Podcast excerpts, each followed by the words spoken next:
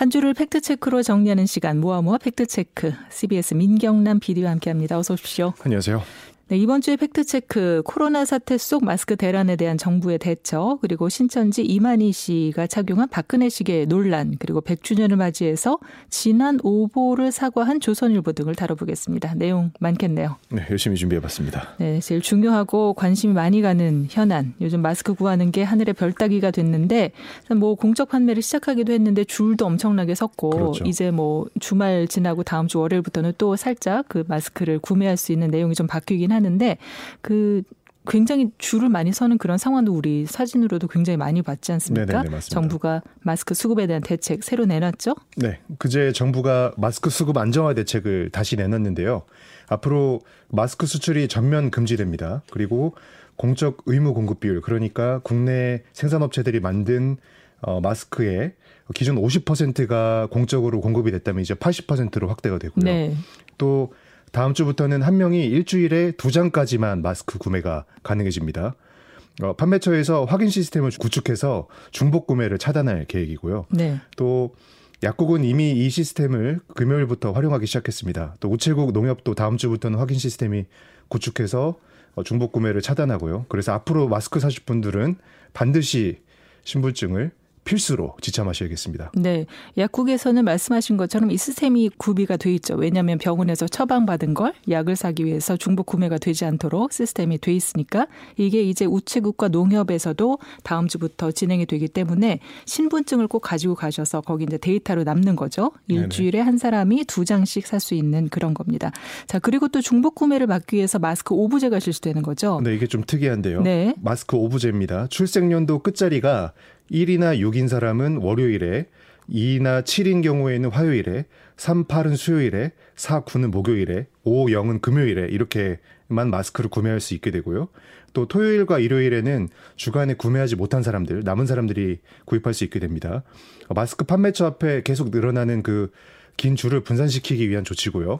또 대리구매가 불가하기 때문에 꼭 이 날짜를 지키셔야겠습니다. 네, 자신의 출생연도 끝자리 잘 기억하시고 그 요일 잘 확인하셔야 되겠네요. 그렇죠. 대리구매가 불가하다고 하는데 그럼 어린아이들은 어떻게 되는 거죠? 네, 처음에는 원칙적으로 대리구매가 아예 불가능했는데요. 네. 어, 문 대통령 지시로 해서 이제 장애인, 노약자, 미성년자에 대해서는 좀 예외를 둘 수 있게 검토 중인 음. 것으로 이야기가 되고 있습니다. 네.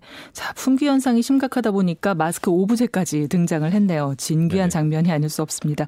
그런데 이렇게 마스크 품귀 현상이 벌어지게 된 이유 정부에서는 이전에는 KF80 그때 코리안 필터라고 얘기를 그렇죠. 해주셨던 네네. 그 이상의 마스크를 쓰라고 권장했기 때문이다 이런 얘기도 나올 수밖에 없어요. 근데 이제는 일반 면 마스크도 착용해도 된다. 또 일회용 보건 마스크를 재사용해도 된다. 이런 정도로 물러나지 않았습니까? 그렇습니다. 이거 어떻게 된 거죠? 어, 마스크 품귀 현상이 심해지면서 지난 4일에 방역 당국이 보건용 마스크 재사용과 면 마스크의 사용도 안전할 수 있다고 한시적으로 지침을 변경해서 발표한 겁니다. 네.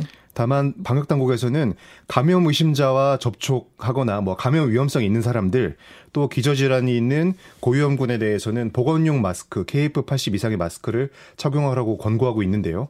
실제로 의료시설들 특히 선별진료소나 확진자들에 대해서 격리병동을 운영하고 있는 이런 병원들에서 마스크며 방호복들이 부족한 품귀 현상들이 실제로 일어나고 있습니다. 그런데 이런 곳들은 정말 뚫린다면 의료진들이 코로나에 감염된다면 의료기관이 코로나 전염의 통로가 되는 그런 위험천만한 그렇죠. 상황이 될 수 있거든요. 메르스 때가 좀 그랬었죠. 또 마스크가 가장 지금 필요한 대구 경북 지역에서 마스크 수량이 크게 부족한 상황입니다. 네. 그래서 일반인들이 좀 사용을 덜하고 이쪽에 좀 몰아줄 필요가 있는 겁니다.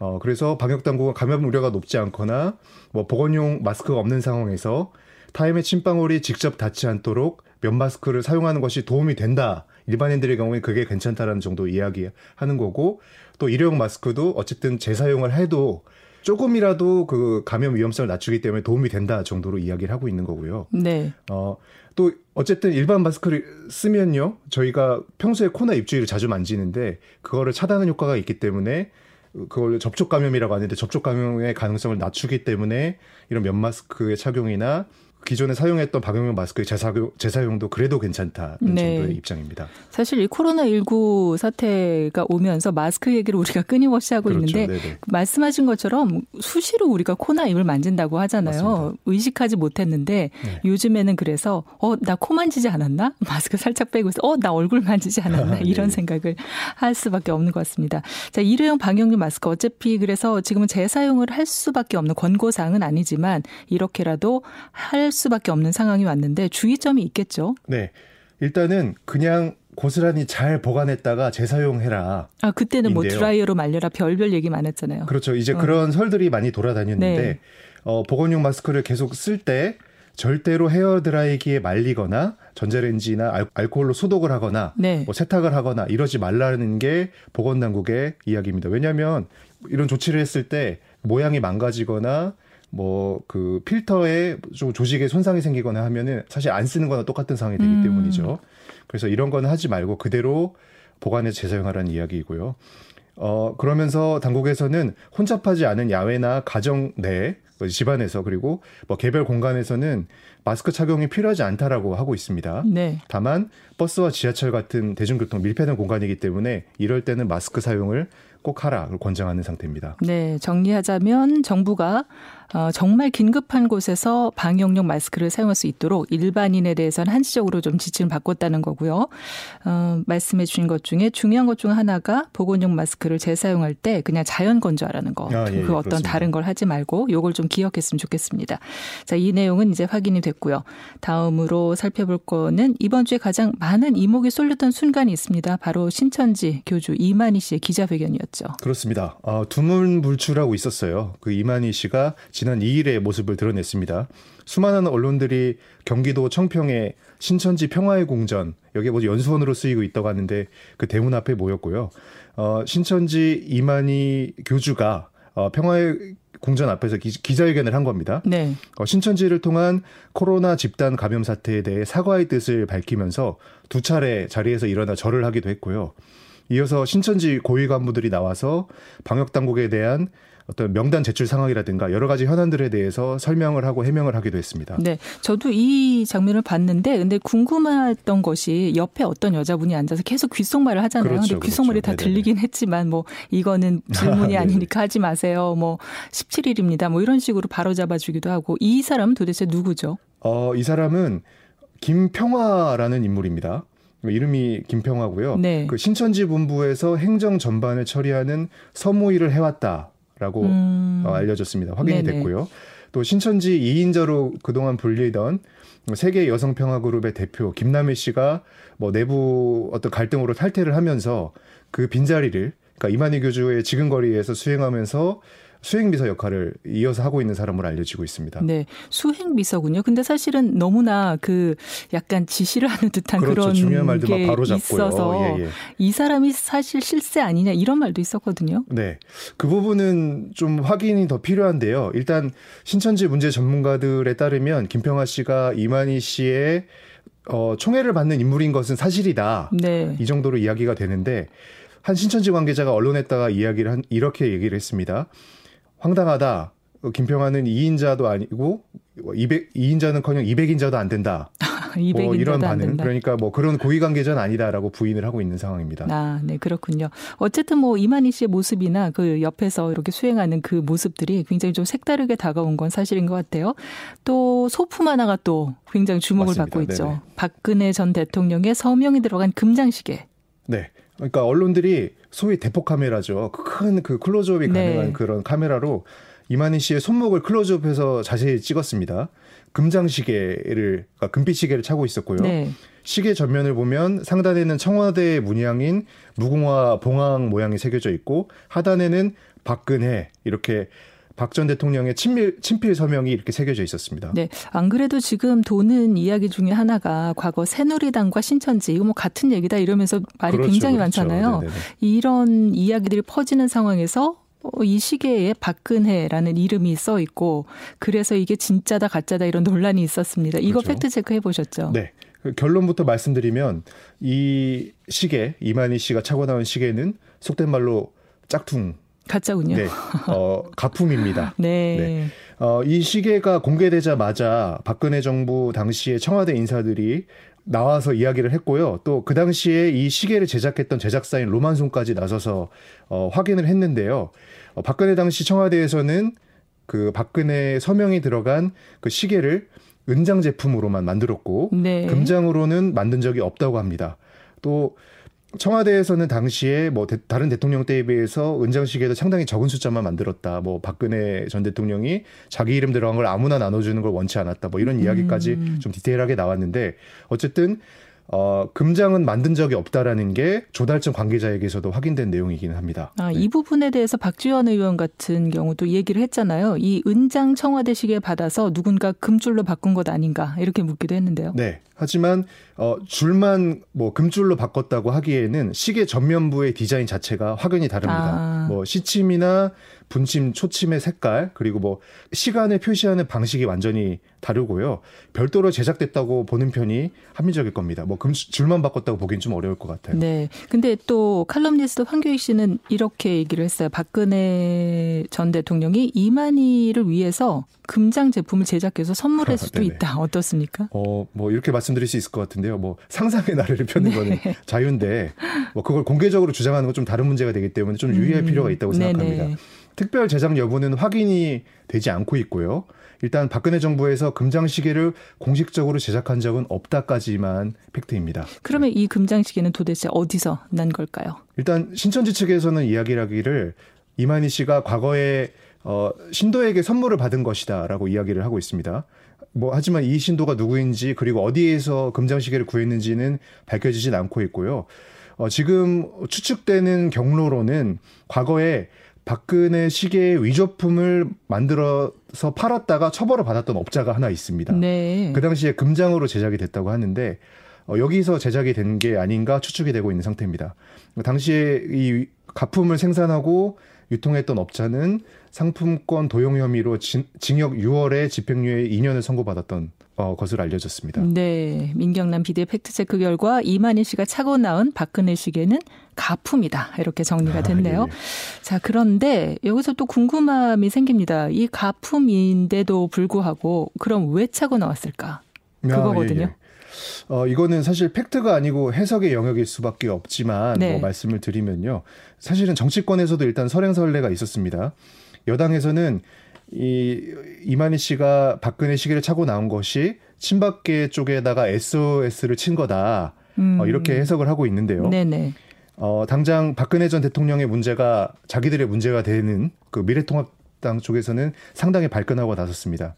또 통합당 김진태 의원 같은 경우는 이 씨가 박근혜 시계를 차고 나온 것 자체가 저열한 정치 공작이다라고 주장을 했는데 나 이렇게 박근혜와 가깝고 야당과 유착돼 있다는 것을 알렸으니까 음. 여권에서 나 좀 잘 봐주세요 이런 음. 메시지다라고 뒤집어서 또 주장을 하기도 했습니다. 네. 어쨌든 간에 시계 하나를 차고 나오는 것만으로도 정치권과 국민들의 눈길을 뭐 신천지나 코로나 문제가 아니라 시계로 돌린 효과가 그렇죠. 있긴 있었습니다. 네네. 어쨌든 이만희 총회장 입장에서는 어떤 의도였는지는 정확하진 않지만 이 시계를 차고 나온 게 손해 보는 일은 아니었다라는 생각이 들긴 드네요. 네, 코로나 19 이야기가 신천지로 옮겨가고 또 박근혜 시계 이야기로까지 옮겨가는 네네. 거 보니까 참 꼬리에 꼬리를 물고 아, 종잡을 수 없네요. 자, 다시 코로나 얘기로 좀 돌아와 보죠. 어, 지난주에 권영진 대구시장이 문재인 대통령에게 코로나 관련 긴급 명령권을 요청했다가 사과하는 일이 있었죠. 이거는 어떻게 된 겁니까? 네. 어, 권영진 대구시장이 지난 2일에 있었던 브리핑에서 한 말이 발단인데요. 정부는 가용 자원을 모두 동원해 달라면서 대통령의 긴급명령권을 발동해서라도 생활치료센터로 가능한 활용 가능한 공공연수원, 뭐 대교연수원 등 최대한 빠른 시간 내에 3천실 이상을 확보해 달라. 뭐 의료인에 대해서 동원령을 내려달라. 그러니까 대통령의 긴급명령권을 활용해서 뭐 극단의 조치라도 취해 달라. 이런 주장을 한 겁니다. 네. 그리고 나서 그 다음 날 문 대통령이 정부 서울청사에서 국무회의를 주재를 했는데 여기에 대구시청이 화상으로 연결됐거든요. 네네. 이 자리에서 이 화상 연결해서 권영진 시장이 법적 검토가 부족한 채로 긴급명령권을 요청해서 죄송하다. 라고 했습니다. 상황이 긴급해서 올린 말씀임을 양해해 주십사 간곡히 부탁드린다 이런 말도 했네요. 네. 여기서 궁금한 것이 그렇다면 과연 긴급 명령권이라는 게 정확히 어떤 건가? 그리고 지금 뭐어그 다음 날뭐 법조계 검토가 부족한 채 긴급 명령권을 말해서 죄송하다 이렇게 얘기했는데 그러면 이거 요청 자체는 잘못된 건가요? 그렇습니다. 일단은 긴급 명령권이라는 것이 발동할 수 있는 상황이 전혀 아니었기 아, 때문입니다. 네. 법적 근거가 부족했던 건데요. 긴급 명령권 자체는 헌법 76조에 명시가 되어 있습니다. 어, 여기서 핵심적인 부분은 어, 대통령은 국가의 안위가 관계되는 중대한 교전 상태에 있어서 국가를 보위하기 위하여 긴급한 조치가 필요하고 국회의 집회가 불가능할 때에 하나여 법률의 효력을 가지는 명령을 발할 수 있다. 그러니까 국회가 멈췄을 때 법률에 준하는 명령을 내려서 어떤 초법적인 조치가 가능하게 해주는 조항인데요. 네. 당연히 어떤 중대한 상황에서 쓸 수 있다라는 건 맞지만 여기서 핵심 조건은 국가의 안위에 관계되는 중대한 교전 상태에 있어야 한다. 네. 라는 부분입니다. 네네. 근데 지금은 그런 상황은 아니죠. 아니죠. 네. 그런 상황은 아니기 때문에 권영진 대구시장의 법적인 근거 자체가 없는 주장을 했던 겁니다. 네, 교전 상태도 아니고 국회 집회가 불가능한 상태도 아니기 때문에 이거는 잘못된 것이다. 해프닝으로 끝났네요. 자, 코로나 상황이 굉장히 이렇게 좀 긴박하게 돌아가다 보니까 이런저런 실수가 나오는 것 같습니다. 네. 자, 다음으로 중앙일보 보도인데 문재인 정부의 방역 관련 조언을 하는 전문가 그룹을 방역 비선이라고 불렀던 그 기사가 논란이 됐었죠. 네. 어, 의료사회주의 김용익 사단 이중 코로나 실세는 청 이진석, 뭐 청와대 이진석 어, 국정상황실장을 말하는 것 같은데요. 네. 이런 제목의 기사입니다. 장세정 논설위원이 간다라는 중앙일보 지면 코너인데 그 최대집 의사협회장과 인터뷰를 그대로 실어서 이런 주장을 전했습니다. 부제만 읽어드리면 좀 내용을 파악하실 수 있는데요. 문재인 정부 코로나 방역 비선 있나? 대통령 정치적 지지그룹의 의존. 김용익 건보 이사장이 그 진보의 핵심. 이진석 청와대 국정상황실장은 김용익의 제자, 이진석, 이재갑, 엄중식 자문받아 코드 맞는 내편 전문가 의견 만 들어 친중 성향 만화 입국 금지에 소극적, 코로나 종식 이후 책임 소재 가려야 대충 어떤 주장인지 음, 아시겠죠? 좀 이게 네. 부제다 보니까 좀 끊어지긴 네네. 네. 하는데 내용을 정리하면 최대집 의협회장은 그동안 중국 입국 금지 등 강력한 조치들을 주문해 왔는데 문재인 정부가 이를 받아들이진 않는 상황이었거든요. 네. 이런 상황에서 어 이에 앞서서 이의협 의사협회가 기자회견을 통해서 정부가 상황을 오판하도록 자문한 비선 전문가들이 있다라고 주장을 했던 상황입니다. 이런 상황에서 중앙일보가 최대집 회장을 만나서 누가 비선이냐 물은 인터뷰에서 물으면서 이런 대답들이 나온 거고요. 네. 여기에 이름이 오른 인물들로 국립중앙의료원의 정기현 원장, 김용희 건보공단 이사장, 또 의사 출신인 이진석 청와대 국정상황실장, 그리고 방송에도 많이 나온 분들입니다. 한림대 이재갑 교수, 또 가촌대 엄중식 교수 등 이름들이 이렇게 나왔습니다. 이, 이들에게 대고서 뭐 의료사회주의자 뭐 이런 표현도 쓰기도 했습니다. 네, 지금 지적해 주신 것처럼 뭐 이름 들어보니까 많이 방송 출연도 하시고 그러니까요. 공개적으로 네네. 다 활동하는 분들인데 공개적으로 활동했는데 이게 비선이다. 이거 자체가 좀 말이 안 되는 것 같은데요. 네네, 사실은 어불성설이죠. 네. 지금 어, 일단 국어대사전에 보면요. 비선의 정의는 몰래 어떤 인물이나 단체와 관계를 맺고 있음 또는 그런 관계 이렇게 정의가 되는데 이렇게 공개적으로 활동하는 사람들에 대해서 비선이라고 하는 것은 맞지 않는 표현이겠습니다. 네. 마치 박근혜 정부에 있어서 최순실 같은 존재처럼 그려졌는데 네. 상황이 맞지 않는 것이죠. 그렇죠. 한분 한 분 따져보면요. 일단 국립중앙의료원의 정기현 원장, 제가 그 이분이 국립중앙의료원의 원장이잖아요. 네. 이 조직이 어떤 조직인가 목적이 궁금해서 법인 등기를 떼봤는데 많은 일을 하셨네요. 네. 네. 1번 공공보건의료에 관한 임상 진료 지침의 개발 및 보급. 음. 3번 국가가 특별히 관리할 필요가 있다고 인정되는 질병에 대한 관리. 4번 전염병 및 만성 질환의 예방과 관리. 이게 국립의료원의 목적이고요. 이런 상황에서 국립의료원장이 이런 조직의 장인데 대통령에게 이거 관련해서 조언을 하거나 직보를 하거나 하는 것이 뭐가 어떤 비선의 일이라는 건지 이해를 할 수가 없는 상황입니다. 그렇죠. 어쩌면 당연하게 이걸 해야 되는 일 아닌가요? 그렇습니다. 음. 또 이진석 청와대 국정상황실장은요. 청와대를 거쳐서 대통령에게 보고되는 중요 정보들을 관리하는 역할을 하는 사람인데 이 사람이 의사 출신인 것은 오히려 지금 상황에 도움이 되는 일 그렇죠. 같습니다. 이거를 어떤 비선의 어떤 실세인 것처럼 이야기하는 게 말이 맞지 않고요. 또 현재 방역 당국과 함께 일하고 있는 전문가 전문기구로 11개 감염 역학 관련 학회들이 참여하고 있는 범학계 코로나19 대책위원회라는 게 있습니다. 이재갑 교수나 엄중식 교수 같은 분들은 여기에서 공식적으로 참여를 하고 있는 사람입니다. 전문가들입니다. 이런 공개적인 활동을 하는 전문가들을 비선이라고 표현하는 것 자체가 어불성설이고요. 네. 또 이런 주장을 그대로 특정인의 주장을 실은 어, 중앙일보의 어떤 보도 방식도 좀 이해할 수가 없습니다. 네. 네. 비선은 아니다. 이게 팩트 체크가 됐군요. 자, 그런데 어쨌든 이 기사 이후로 결국 지금 지적해 주신 말씀해 주신 범학기 코로나 19 대책 위원회가 해체가 되지 않았습니까? 그렇습니다. 그 직접 거론이 된 이재갑 교수 같은 경우는 허탈해하면서 뭐 사태를 막으려고 열심히 한 대가가 비선자문이라는 평가냐 더 늦기 전에 그만두겠다 하면서 실제로 저희 뉴스쇼에도 자주 출연하던 그렇죠. 분인데 네. 방송 언론을 통한 활동은 다 중단을 한 음, 상태입니다. 안타까운데요. 네. 범학계 코로나19 대책위원회 같은 경우도 결국 해체가 됐는데요. 어, 정치적 공세 때문에 정부의 긴급한 시, 순간에 자문을 하던 전문가 그룹 해체됐다는 건 사실 국가적으로 막심한 손해라는 생각이 듭니다. 네. 자, 정부가 상황을 정확하게 판단하고 대책을 세우기 위해서는 아무래도 최전선에서 일하고 또 조언을 네. 해줄 수 있는 전문가 그룹이 중요한데 굉장히 안타까운 그런 상황이네요. 코로나 문제가 또 정치권으로 번져가는 것 같습니다. 자, 지난주 정치권에서 큰 파장을 일으켰던 게 또 있죠. 박근혜 전 대통령이 옥중 서신을 보냈어요. 어, 박근혜 전 대통령이 기존 거대 야당을 중심으로 태극기를 들었던 여러분 모두가 하나로 힘을 합쳐 주실 것을 호소드린다라면서 미래통합당을 지원하는 뜻을 밝혔습니다. 네. 어, 박근혜 전 대통령이 옥중에 있기 때문에 친필로 쓴 메시지를 그 최측근인 유영아 변호사가 기자회견을 통해서 지난 수요일에 발표한 건데요. 이 내용이 나오자 미래통합당 황교안 대표 같은 경우는 이 나라, 이 국민을 지켜달라는 박 전 대통령의 애국심이 우리 가슴을 깊이 울린다 이렇게 화답을 했고요. 네. 또 지금 이 통합 에 참여하지 않은 조원진, 홍문종, 뭐 친박계 네. 자유공화당 대표들 공동 대표들도 비슷한 입장을 냈, 습니다 이후에 또 이 친필 편지를 공개한 유영아 변호사도 미래통합당에 입당을 했고요. 어쨌든 보수가 외연을 확장하는 신호탄이 이 박근혜 전 대통령의 친필 서신이 그 신호탄이 되고 있는 것 같습니다. 네, 그런데 이 옥중 편지를 두고 선거법 위반이다 이런 얘기도 있지 않았습니까? 네네.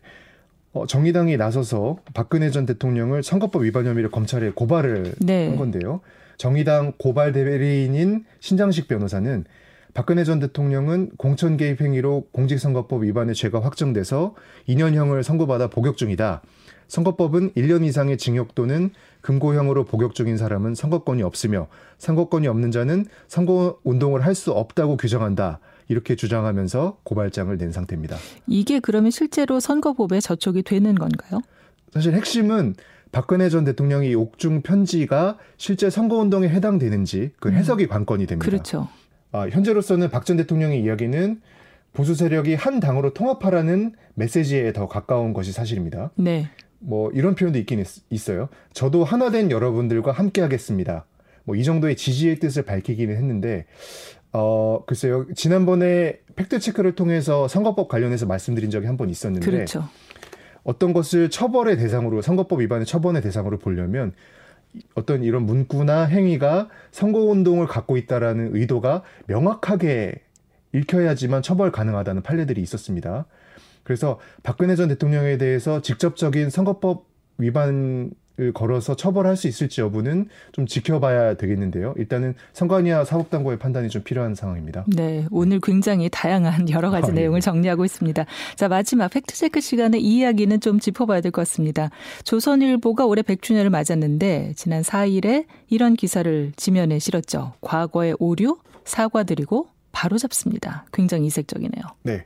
이거를 아예 그날 신문 1면에 어, 실었고요. 또 신면에서는 한 면을 터서 과거의 오보 사례들을 뭐 굵직굵직한 것들을 좀 정리를 해놨습니다. 네. 뭐 86년에 김일성이 죽지 않았는데 피살됐다고 단정적으로 오보를 냈던 일이나 또 2013년에 북한의 현송월이 사망했다고 오보를 냈는데 뭐 그 다음에 중국에서 나타났다든지 이런 일들을 언급했고요. 또 2004년에 고 노무현 대통령이 당시 검찰이 측근 비리 수사에 대해서 발표한 것을 두고서 검찰을 두 번은 갈아 마셨겠다라고 불만을 표시했었다는 것도 오보였다. 그, 그리고 사실이 아니었다라고 스스로 밝혔습니다. 네. 어, 이렇게 스스로 언론이 자신의 오보들을 정리해서 되돌아보는 것은 상당히 중요한 일이라고 생각이 드는데요. 하지만 언론에서 한 번 잘못된 사실이 보도가 되고 나면 그것을 본 모든 사람들한테 그거는 잘못된 것이었다. 바로잡고 정정하고 인지시키는 건 상당히 어려운 일입니다. 그렇죠. 특히 요즘같이 속보 경쟁이 치열한 환경에서 언론이 정도를 지키는 게 상당히 어렵다는 생각이 들긴 되는데요. 중요한 기사들일수록 음. 팩트 체크를 정확히 해야 된다는 교훈을 되새겨 보게 되는 계기가 되는 것 같습니다. 네, 굉장히 중요한 말입니다. 중요한 기사일수록 팩트 체크를 정확히 해야 한다. 그런 의미에서 또 우리 민경남 PD의 어깨가 굉장히 무거울 거라 생각됩니다. 자, 오늘 여기까지 듣겠습니다. 고맙습니다. 고맙습니다. 주말 뉴스쇼 2부는 여기서 마무리하고요. 잠시 후 3부에서는 한 주간 뜨거운 화제가 됐던 김현정의 뉴스쇼 인터뷰들을 다시 들어봅니다. 잠시 후에 뵙겠습니다.